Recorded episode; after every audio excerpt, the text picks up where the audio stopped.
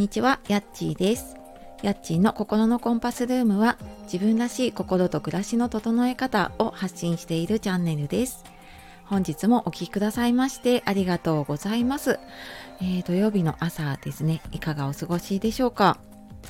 えー、毎週土曜日はですね、私あの、がんサポートナースの人生を豊かにするラジオ、片岡幸子さんのチャンネルの心のスポンサーを担当させていただいております。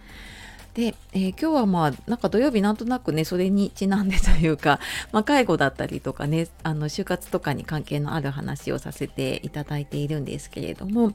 えー、今日はですね家族が認知症かもと思った時に読みたい本の話をしようかなと思います。で、えー、これはなんか私もね仕事でずっとケアマネとかね社会福祉士としての介護の相談、まあ、長年携わってていたのもあるんですけれどもやっぱり身近な家族がね今ちょっと義理の親がえっと、認知症で施設に入っていたりっていうことがあってでまあなんかその時にあこの本すごい分かりやすいなと思ったのがあってでもしかしたらね読んだことのある方もいるかもしれないんですけれども認知症世界の歩き方っていう本ですね。であえっと詳しくはあの概要欄のリンクの方から見ていただくとその本の説明だったりとかあのちらっとね中身読めたりすると思うのでそちらの方から、えー、見てみるとねさらに分かりやすいかなと思います。であのなんかこれは私はなんか仕事からその認知症の認知症の方を支援するために必要な感じでいろいろねあの学んだりとか本を読んだりとかしていたんですけれども、まあ、ちょっとなんかそれとは逆でその認知症ご本人認知症のある方ご本人の世界を知ることができる本なんですね。でまあなんかなかなかあんまりねないなと思って、まあ、他にもねこういう感じの本あると思うんですけれどもなんかちょっと、まあ、漫画じゃないんだけれどもイラストが入っていたりとかちょっとストーリーっぽくなっているところがあってなんかすごく認知症の方がね実際にじゃあなんかあのこの家族というかねから見るとあのただ単に物忘れというか伝えたこと忘れちゃうなって思うことでもただ本人にとっては、まあ、それがうん当たり前というか もう自分の中でね抜けてしまっているところがあったりとかするともうあの別に忘れてるっていうよりはもうそこがないから自分にとっては当たり前の世界だっていう風になっていたりとかでなんかねよくあるのがこう目的もなく歩き回るとかねあとはなんだろうなお風呂とか着替えを嫌がったりとかっていうことがねよくあったりするんですけれども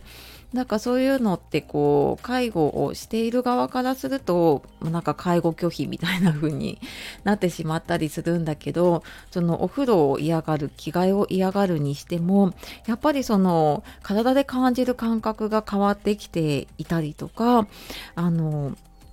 いろんな理由があってそれがすごく嫌だっていう風になっているっていうのがね書かれているんですよね。具体的に書かれていて。でやっぱりそのなんか行動の理由っていうのが分かる。でなんかそれも、えーと、当事者というかね本人の視点で知るとなんかうんなんかこうそれまではね困りごとだったのがちょっとこう理解ができるというか理解した上でなんか接することができるかなってこれを読んでねすごく思いました。でまあなかなかなんかね仕事で接してる時は私もそうでもなかったけれどもやっぱり自分の親が、まあ、認知症までいかなくってもやっぱり忘れっぽくなったりってねどうしても、まあ、私自身でもあるぐらいだからやっぱり親の年代になるとえなんかこれ言この前も言ったよねっていうことがね出てきたりとかしますよね。でなんかそういうのとかもあなんかあの反対の立場になってみるとあそっかこういう風に感じてるんだなっていうのが分かるとなんかね、家族だとどうしてもなんでわかんないのとかね、あの、感情的になっちゃうんだけれども、ちょっと理由だったりとか、あ、そっか、こういうふうにあの感じてるんだなっていうのがわかると、ん、ちょっとなんかこう優しくなれるというかね接し方が変わるなって思ったので、なんかこの本ちょっと読んでみるとねその家族が、まあ、家族だけじゃなくてもねその認知症の方の世界を知るというか頭の中をすごくわかるなと思ったので、えー、今日はその家族とかね身近な人が認知症って思った時に読みたい本だなと思って、えー、この認知症世界の歩き方っていう本のお話をしてきました、